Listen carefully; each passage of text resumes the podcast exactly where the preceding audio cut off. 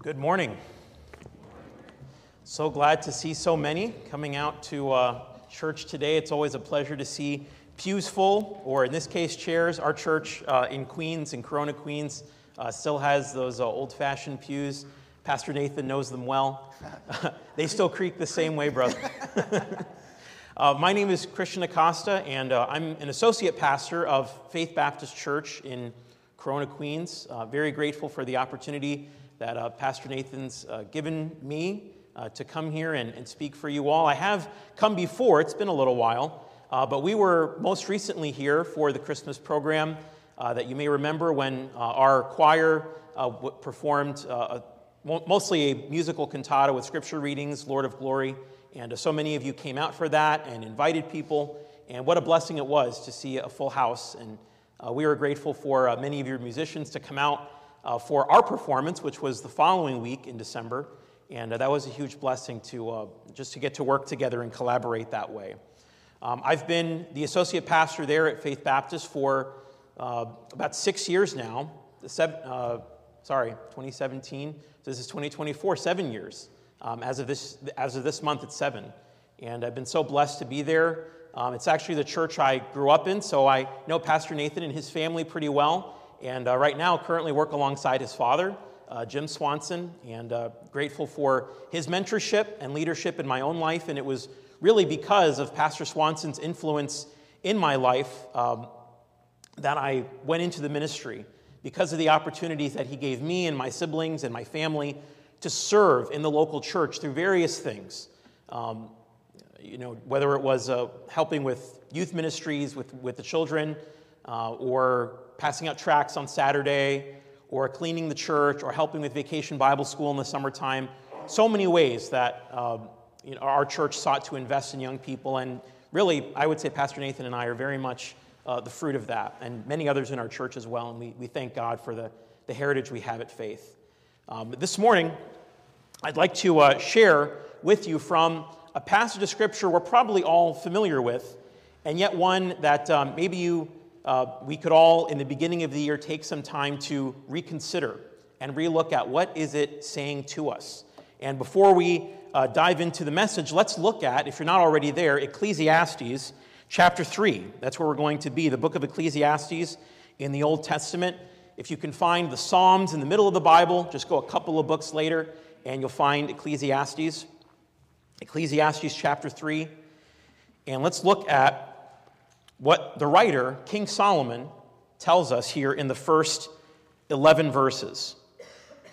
Ecclesiastes chapter 3, uh, I'll be reading uh, from the, the New King James, uh, and many of you may have other versions as well. That's okay. Ecclesiastes 3, verse 1. To everything there is a season, a time for every purpose under heaven, a time to be born and a time to die, a time to plant and a time to pluck what is planted, a time to kill and a time to heal, a time to break down and a time to build up, a time to weep and a time to laugh, a time to mourn and a time to dance, a time to cast away stones and a time to gather stones, a time to embrace and a time to refrain from embracing, a time to gain and a time to lose a time to keep and a time to throw away, a time to tear and a time to sow, a time to keep silence, and a time to speak, a time to love, and a time to hate, a time of war, and a time of peace. Verse 9 What profit has the worker from that in which he labors? I have seen the God given task with which the sons of men are to be occupied. He, that is God, has made everything beautiful in its time. Also, He has put eternity in their hearts, except that no one can find out the work that God does from beginning to end. Let's open this morning in a word of prayer. Oh God, we come to you today, thankful for these words of truth, thankful that these words that are unchanged from the dawn of time, that still speak to us in echoes from eternity. Lord, we love the fact that this book is still relevant today. That's why we can open it afresh this morning and come with that, uh, that, that passion and that desire to know you through the scriptures. Your word is truth, it is inspired, it does give us everything we need for life and godliness. Oh Lord, open up these precious words to us today. I pray for those in the room, Lord, may you open their hearts and their eyes to what the Spirit of God is speaking to us today. Lord, use me as, as your vessel to communicate the truth that's in the text here, not my own thoughts and opinions, but Lord, your words and your truth. Lord, I pray for anyone in the room today that may not know you as Savior. Lord, may they come to you. May they be drawn by the Word of God and by the message of the gospel. Lord, may you open their spiritual eyes to be born again and to receive your Son, Jesus Christ, and his finished work on the cross for them. We thank you, Lord, for a time to gather as God's people and worship you in this way. In Jesus' name, we ask these things. Amen. Amen. You know, organized people have found a place for everything to go in their home. If you look at their kitchen, it looks like Martha Stewart could have put it together. If you look at their, their living room, their bedroom, it looks like, you know, the latest, you know, interior design magazine. I mean, everything looks like it's well organized, well put together because everything has a place. Now, it's quite difficult to be an organized parent because, of course, children don't quite understand this concept of organization, do they? It's difficult for a young child, especially toddler age and below, to grasp this idea that everything has a place. Now, my son is uh, in the audience today, and so any uh, little voices you hear um, is him. Um, but our oldest son, Raphael, uh, when I took this picture, he was one years old. Now he's two. So this is uh, a little dated. But um, a year ago, um, Raphael had this habit of picking out any book he wanted from the living, his living room library. We have a bookshelf in our living room, and there are two shelves dedicated to his books all kinds of books that he likes. And a year ago, he was really into just taking whatever he wanted from the bookshelf, sitting down on the couch with us and saying, you know, pretty much, he couldn't speak, but he was like, Mom, Dad, read to me. Okay, so we, we read the book, we get through it. As soon as we were done, he'd rush right off to the bookshelf to grab another one, and another one, and another one. And we did this over and over again um, until there were just all these books strewn out all, all over the living room. Now, of course, he doesn't realize that initially, when you take out something, it's got to be put back because it has a place. And so uh, a year ago, we were working pretty hard at getting him to learn this concept that your books have a place, Rafi, so make sure you put your books back before we get another one out. And a year and a half later, we're still working on that. That's okay. Um, as long as he likes to read, that's, that's definitely uh, what we enjoy. Now, while we generally understand this concept with our belongings, right? Whether for kids, books and toys and games, uh, or more adult things like, uh, you know, our keys, our wallet, our clothes, our dishes, wherever they belong, right? We struggle to accept this concept that everything has a place when it comes to our lives, and especially when it comes to time, because time is so intangible. I can know where my coat is supposed to be hung in the closet or put away clean dishes, but how do all the events of my life have a place? How is it possible that God allows the good and the bad to be held together, the joyful and the tragic? How, how do they run along the same timeline? How do they all fit in the same place together? This is how God wants us to think about our time. In the book of Ecclesiastes, the Lord has a lesson to teach us about time, primarily how we view it and how we use it. Through Solomon, the writer, God is revealing to us that everything has a season. It's the very first phrase of the chapter we're looking at today. There's a time for every purpose under heaven. That means every activity, every event, every matter in your life, it was placed there by God in His sovereign plan and purpose. This is going to be the central thought for us today that God has a time for everything. Now, we kind of know this sort of intuitively, but even at the end of the passage, Solomon comes right out and tells us. But if you're reading this from the beginning, you, don't, you really have no idea what he might be saying. He doesn't name God in the opening verses, but it becomes clear to us the more we read the passage. God controls time, He controls your future, and He is organizing every aspect of your life for a reason. Now, let's, before we dive into the text itself, let's step back a little bit and grab just an, an overall perspective on what this book is about. Ecclesiastes is probably one of the most difficult books in the Old Testament, if not the whole Bible, to, to grasp. It's not that long, it's only 12 chapters.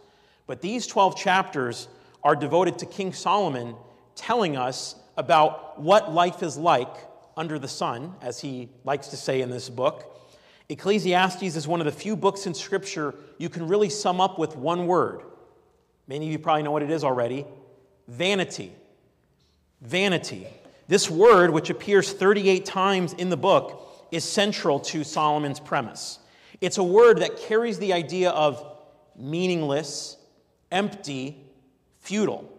And in fact, uh, many of you are holding um, uh, New American Standard Bibles in your hands. That's the word that they opt for. Many modern Bible versions opt for that word futile over vanity. The word that's being used there is the Hebrew word havel. And havel is pictured quite well in the book, um, in uh, one of the passages where it reads, All is vanity or futility and grasping for the wind. Havel does not imply that life is meaningless or life is without purpose. Rather, it portrays life as something real but intangible, something you can't quite grasp with your hand. Just like wind is real, smoke is real. But if I tried to reach out and touch it, I'm not touching anything. There's nothing that my senses are feeling. So, like those things, we can experience life and all of its effects on us.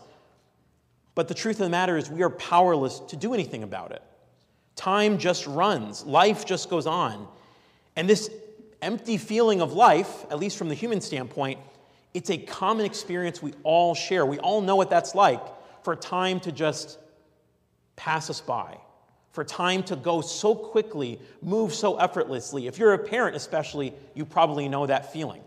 How is it that my little one year old is now going off to college? It doesn't make sense how time goes that quickly, but that's how time works, right? And even if you're not a parent, you probably know that feeling as well. How have I been at the same job for 10, 15 years? I, I just started. But you realize, no, I've been here a long time. That's how time works. Solomon's life actually provides an apt example of this same truth. Even though he started out as a, a righteous king, he was, of course, King David's son who took the throne after him. Solomon fell into sin because he chased after these idolatrous pagan women. And those illicit relationships, many, many that he had, poisoned his heart against God. His pursuit of pleasure and riches and possessions and higher learning all left him feeling empty. That's the record you read of his life in Ecclesiastes. He realized none of those things he pursued outside of God could really satisfy him in the end. After Solomon records all of these vain pursuits in the opening chapters of the book, now we come to chapter 3, a poem about time. Time, an ethereal, intangible concept. I can't engage with time through my senses. I don't see it, I don't smell it, I don't taste it, I don't hear it passing, and yet it's real nonetheless. It doesn't stop time from having an undesirable effect on my life. I can't click the plus button and add more minutes and more hours to my life. I can't click the minus button and decide I want a little less time today. No, time is just going to go as it, as it uh, has been intended to. Throughout the book, Solomon reminds us time marches on, with or without our consent. It goes without saying that time affects things like our physical appearance, or our senses of sight and hearing, our memory. All these things we realize one day I'm not going to have quite the memory I used to. My hearing, my sight is not going to quite be what it was 20, 30, 40 years ago. But we also read in Ecclesiastes that people in, the, in our world, they come and they go while the universe is going to remain the same. the mountains, the trees, they all do their thing while my life passes me by. Time does not discriminate based on physical ability or mental capacity. Solomon writes about that in chapter 9. And at the end of the day, no matter what, we all have the same appointment with time at the end of our lives. None of us can escape that. And we don't know what that appointment is. Now, you look at time in this way that Solomon is writing about it, and it might seem like time is just this unfair, capricious hand of fate that's working against you at every step. But this chapter is actually proving the opposite. Instead of time being a mechanism, a tool of this arbitrary force that we have no idea, like fate or destiny, everything in time, Solomon tells us, is put in its proper place by a gracious creator. He has a purpose for all the events and all the happenstance of life. Nothing is a result of his or time's capricious whim. Everything in our lives comes from his sovereign choice. And that should be of great comfort to us. Now, we don't see the whole scope of what God does in time, but we can learn to view time from the way that he sees it. And that's really what Solomon is trying to help us grasp here in the chapter. God sees everything as having a suitable time, even the bad things. Notice in this chapter that Solomon, even though he's writing more as a, a cynic, more as a, you know, a kind of a, a, person jaded by the, the, the events of his life and the choices he's made, he's accepted this fact that though I have allowed my life to pass me by, God is still in control. And Solomon in this chapter includes everything having a time, from normal, everyday, run of the mill things to extraordinary and even unexpected events. Now, let's, we're not going to look at this list in detail. I mean, we, we all know what being born is, what death is, planting and healing and breaking down. We know what all these things are. So I just kind of want to take a, a big overall picture of what is Solomon trying to tell us from this poem about time looking especially at verses like verse 3, a time to kill, or verse 8, a time to hate, a time of war. Wait a second here. Is Solomon saying that these things are permissible? Is Solomon saying these things are good and right? There are some Christians who believe that Jesus taught his followers to be pacifists, right? Ne- never is violence to be a part of a Christian's life, whether for, you know, personal injustice, personal defense, or even defending your country in war. There's no uh, occasion in which a Christian should be doing that. But, you know, as the fulfillment of the Old Testament, Jesus embraced all of the Old Testament teaching on these matters. Um, not just the Torah, not just the first five books of Moses, but even books like this and what it's telling us here. So these actions, right? These actions that are, are inflicting harm on someone, you know, killing and war and even hatred, God says they have a time, they have a place. There's a purpose for them.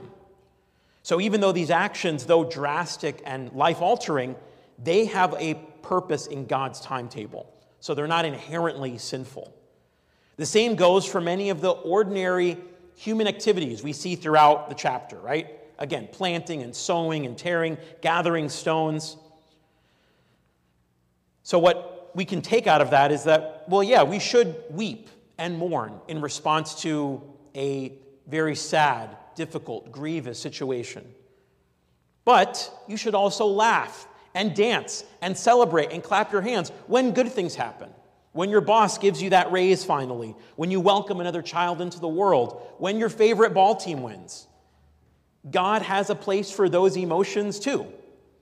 And so, as Christians, what we should be able to do is hold both ends of that emotional spectrum in balance because they both have a place in my life as a Christian. In a fallen world, it might be difficult for us to accept the appropriateness of pain and tragedy in life. So, on the one hand, we enjoy laughing with our loved ones around the Christmas dinner table, rejoicing when our friend recovers in the hospital from a sickness. But on the other hand, we have a hard time accepting the grief the pain, the agony that can follow suffering and even death. These realities are also a part of life. And if life is going to make sense to you at all as a Christian, we have to embrace all of these realities together the good and the bad, the pleasant and enjoyable circumstances, along with the hard and grievous ones. Now, it, might be difficult to avoid the uncomfortable um, absence of God in the first part of the chapter, the first eight verses. And on a surface reading, you might think wait a second, is Solomon conceding to the fact that time is actually just this, again, arbitrary force at work in the world? Well, you know, without God, time can certainly feel just like that. Outside of faith, life seems to just happen. And it is out of my control how life happens to me. We all have to experience good days and bad days. Uh, we all have to experience rain or sunshine. We can't stop the sands of time from pouring down the hourglass. We have to accept that as an inevitable part of life. But even with that cynical perspective, Solomon can't help himself. He has to remind us God is ultimately the one in control, right? He has made everything beautiful in his time, verse 11. Um, I believe in uh, the New American Standard it might be appropriate. It's a similar idea, right? God has put it there with a purpose in mind, and it's a good thing that he put it there.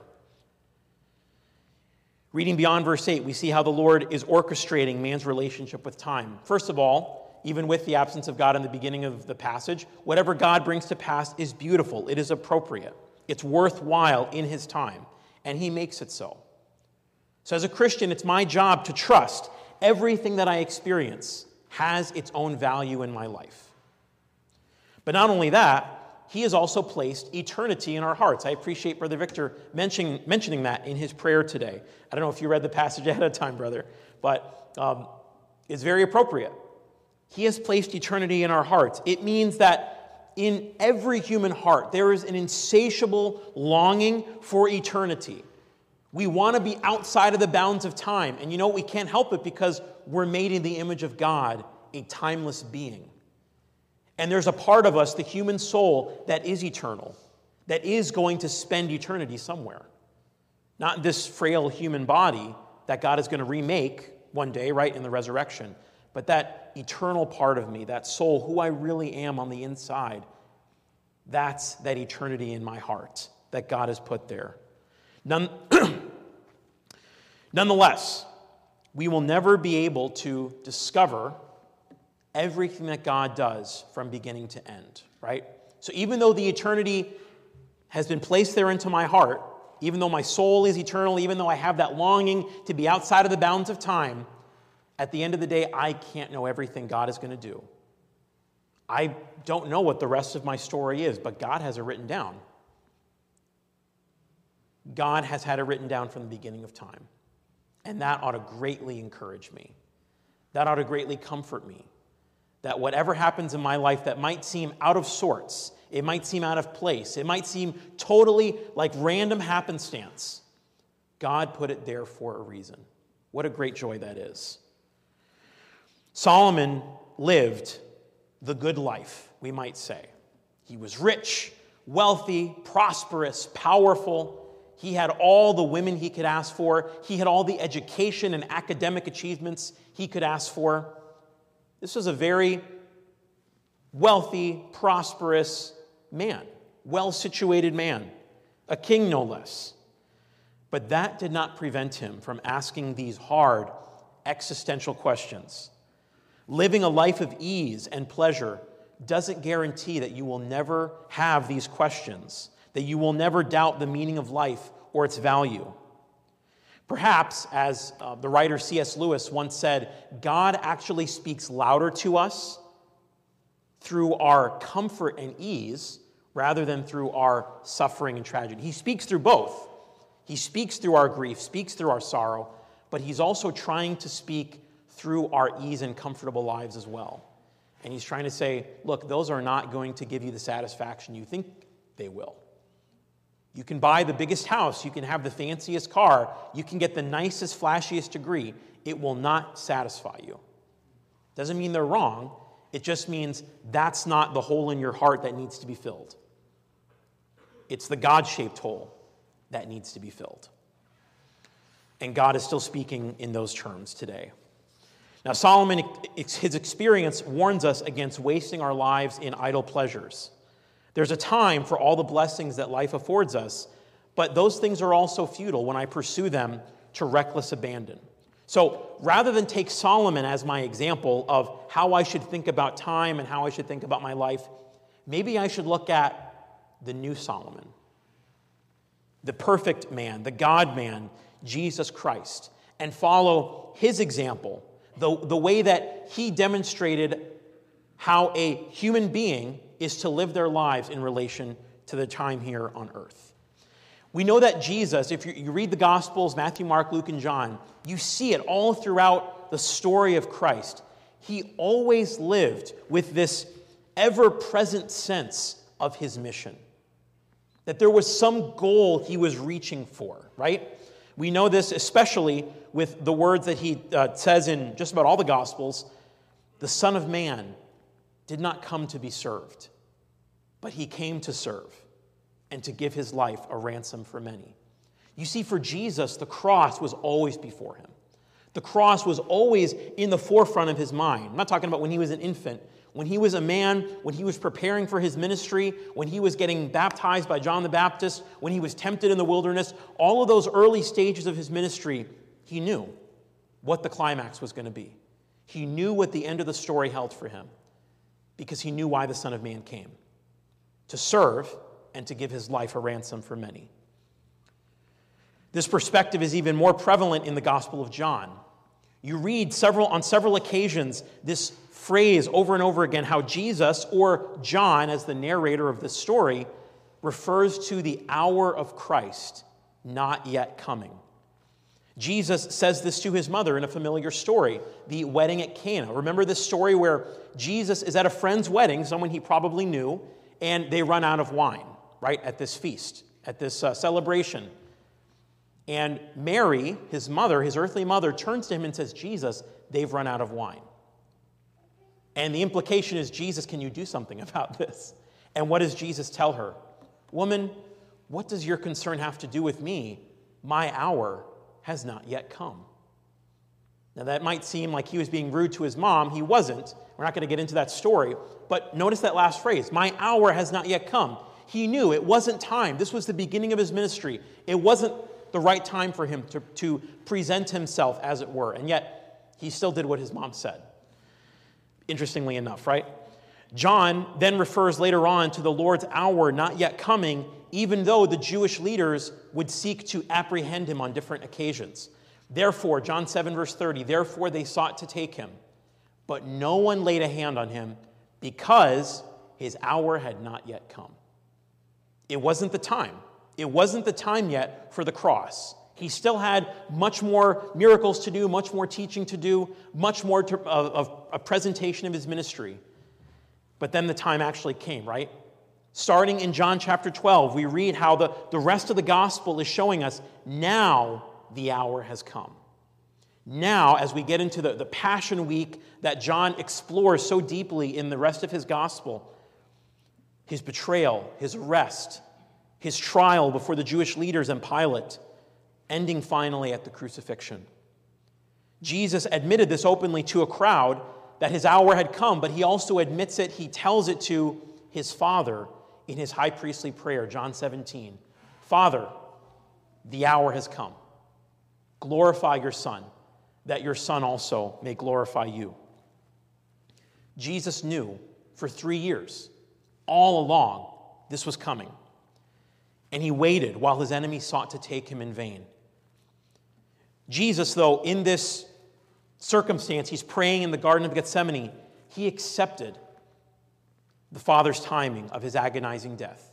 He wasn't sitting back, sitting on his hands, waiting for things to happen. Oh no. He was actively moving toward these events transpiring. As he approached his time, Jesus had two goals in mind the Father's glory and finishing his work. Those were his goals. And with a clear conscience, the Lord could say in that prayer that through his death, the Father would be glorified and he would accomplish the work for which he was sent. I, I love these words at the beginning of that prayer. He could say affirmatively, I have glorified you on the earth. I have finished the work which you've given me to do. What if you and I could have that same relationship with our lives, with our time, with our mission and purpose in life? That I actively know what God wants me to do, and I am pursuing that with everything that I have, not allowing myself to be distracted by anything. When you think of the time that God has given you, do you consider how you are using that time? When He's given you time, opportunities, relationships entrusted to your care, why does He give you those things? They're present in your life for a reason. He gave them to you so you can bring Him glory by finishing what He began in you. I think Solomon finally realized this as well, even though he wasted his years with sinful pleasures. By the end of Ecclesiastes, what do we find that he came to realize? That ultimately those vain pleasures meant nothing. They were futile, they were vain, but fearing God and keeping his commandments, that is man's all. Some of the very last words of that book. We can't control time in any shape or fashion but we can control how we use it. And if you choose to fill your days like Solomon, well, you're going to arrive at the same conclusion he did, just in the wrong way, in a way that's harmful to you. All is hevel, all is futile. Everything from pleasures to possessions, they mean nothing. You can't take them with you. There's no U haul at the back of the hearse. It's just your life, your walk with God that is going to matter and what you did to accomplish the mission that He's given you. But if you see time in the way that Christ did, then you're going to live like a marked man or woman. You know that your day is coming, you know that death is inevitable. And so until that time comes, you have an opportunity to bring God the most glory by doing what He's called you to do. Don't go back and try to fix past mistakes or dwell on those things. That's not the purpose of this. But you can choose today, this year, 2024, as a fresh slate for making choices that fear God and obey his commandments. We're coming to the end here. I want to leave you all with just three simple applications for today. What do we learn from a passage like this? Well, there's really no better way to summarize it than how Solomon does in the very first verse, which is everything has a season. And I need to accept that the good and the bad. But we can't neglect to mention who it is. Identify the one who is in control of all time. It's God, right? The Lord of the universe. He's the one who controls all time. So when you have blessed seasons of life, give him the credit for it. When you got that Christmas bonus at the end of the year, uh, when your kids come home with straight A's from school, when you finally got to share the gospel with that neighbor you've been wanting to talk to, give God the glory. Praise him for it. Those are blessings that come from Him. But do not deny the Lord His due when painful, tragic, and terrible circumstances come into your life as well. When your boss has to let you go from a job you've been at for many, many years, you've been a faithful worker. When your child is sadly diagnosed with a recurring illness or if your car gets into a serious accident or has other car problems, remember, the Lord had a time for all of those things too. My wife and I had uh, an opportunity recently to apply this in our own lives. Um, back in October of last year, uh, some friends of ours actually gifted us a Honda minivan. They knew that we were um, in need of an upgrade to our vehicle, and um, they were very gracious and, and gave us one back in the fall. And I kid you not, within a few weeks, we're taking the car out uh, for our Thanksgiving vacation. It's our first long car trip going uh, in, into upstate New York to visit some family. And someone sideswipes us on the George Washington Bridge and damages our car. So, it, thankfully, no one was hurt, and there was really no major damage, but it was not drivable. And we had weeks and weeks of waiting for this car to finally get repaired, for the insurance to come through, all of those things. But as we were driving away from the accident, my wife and I, you know, of course, it's hard to just talk and, and think and process everything that happened. But we took some time that night to pray together and just reassure ourselves God even allowed this to happen. And that's hard to accept, but it's the truth. And praise God, he kept us safe, and there was nothing more that came from that. Um, and our car is fixed. That's another blessing from God. Um, it's, in, it's in the drive in the parking lot today. Um, but that's the goodness of God, both the accident and the repair. Now, along these lines, we can't fall prey to this false idea oh, you know, all the terrible things that are happening, they only happen to me. No one else gets to experience all the pain and suffering that I've gone through. You don't know how much I've suffered in my life. We've all heard this, and we've probably all even said it or thought it. But how many times do we convince ourselves of this? No one suffers like I do. We think everyone else at church, all of our coworkers, their lives are so easy, their lives are so carefree. Don't believe that lie. Everyone has their own struggles and challenges that God is using to shape them into his image. Now, what God does with unbelievers, that's his business. The rain and the sun both uh, are shining or pouring down on the just and the unjust. But with his children, God is most certainly acting in accordance with his will. And you know, even as Ecclesiastes says in chapter 9, time and chance happen to them all. There's no discrimination there.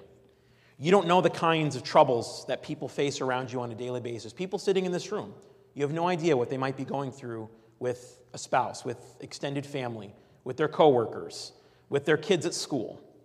Comparing yourself to other people's suffering is a fool's errand. It's just not worthwhile. Focus on what God is doing in you and in your family before you envy the blessings of others or before you feel sorry for yourself because of what you might be going through. The second lesson we can learn is that what God brings to pass is good. And this might be the hardest for us to accept. We, no one wants to question God's goodness when blessings come, but it's when the trials come, that's when it starts to become harder to believe that. It takes a special kind of person to stay true to the Lord in the midst of suffering. And in this regard, I can't help but think of my mother in law, Christine, and what she went through from basically 2021 to 2022, um, and even into last year.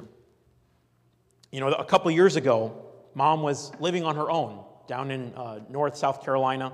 She was cooking her own food, she was working, she was driving around on her own, getting groceries, going to the store, visiting with church friends, doing, you know, just living her normal life. But after staying with us for several weeks, and she had radiology treatments here in the city for a tumor and, and months of therapy uh, a couple years ago, after that, she never really enjoyed a normal life until, you know, until she passed. So, for about a year plus, it's probably the most difficult year of her life. She lost all of that independence. She lost all the things that she once had that ability to have your own income and go to the store on your own and live in your own apartment and all the, all the normal things we take for granted. Just gone like that. That was heartbreaking for her, for us. But through the whole year that mom was with us and eventually staying in a nursing home, I was just amazed at her faith and her joy in the Lord. You know, I never once heard from mom a word of self pity, a word of complaint, anything that showed she felt sorry for herself. She just trusted God completely. She spent her days at that rehab center uh, reading her Bible, um, she would listen to Christian music. She would visit with friends, you know, people who would come in and talk to her. She would write to uh, you know, friends and family, even though her handwriting was terrible. It didn't matter to her. She just wanted to do these things to show her love for the people around her. You know, rehab centers and nursing homes are often filled with very broken, hurting people. And though mom was hurting physically, she was hopeful and she was patient through her suffering because she knew Christ, because of her relationship with God. She trusted him to see her through that difficult time, and she always had a hope that she might get out. And sadly, that hope was never realized. That's okay. She's in glory now. I can only hope that when I reach that stage of life, I can have that same hopeful, optimistic outlook that, you know what, God, you allowed this to happen to me, and that's okay. And that could happen tomorrow, that could happen 50 years from now. Whenever it happens, I want to be ready to know that, God, this is from you, and I thank you for it. He is good in everything that he does. Do you believe that? One final truth for us as we close here, you do not know the end of your story. You don't know it. No matter how much we like to think we have a grasp on what the future holds, no matter how many of us might have a 10 year, 20 year plan, you don't know what the story holds for you. We don't control time. We can't read the story of our lives from beginning to end, only from the beginning until today. Until today, you know exactly what happened, or some of it, what, what you can actually remember. But afterward, you just don't know. But we know who controls time and who knows the end of the story. And Solomon concludes this potent passage. We didn't get a chance to look at this in depth, but I want to show you verses 14 and 15 from this chapter where Solomon writes this I know that whatever God does, it shall be forever. Nothing can be added to it, and nothing taken from it. God does it that men should fear before him. That which is has already been. What is to be has already been. And God requires an account of what is past. Are you living for the eternal things that God is doing? Are you responding to his working in your life with fear and holy living? Do you realize that what transpires in your life, all the joy and the blessings, but also the tragedies and the heartbreaks, they've already happened to others, and they're going to continue to happen to you and to the people around you? That's just the way of the world. And are you ready? Like that verse, the end of the verse says, verse 15. Are you ready for the accounting of God at the end of the story?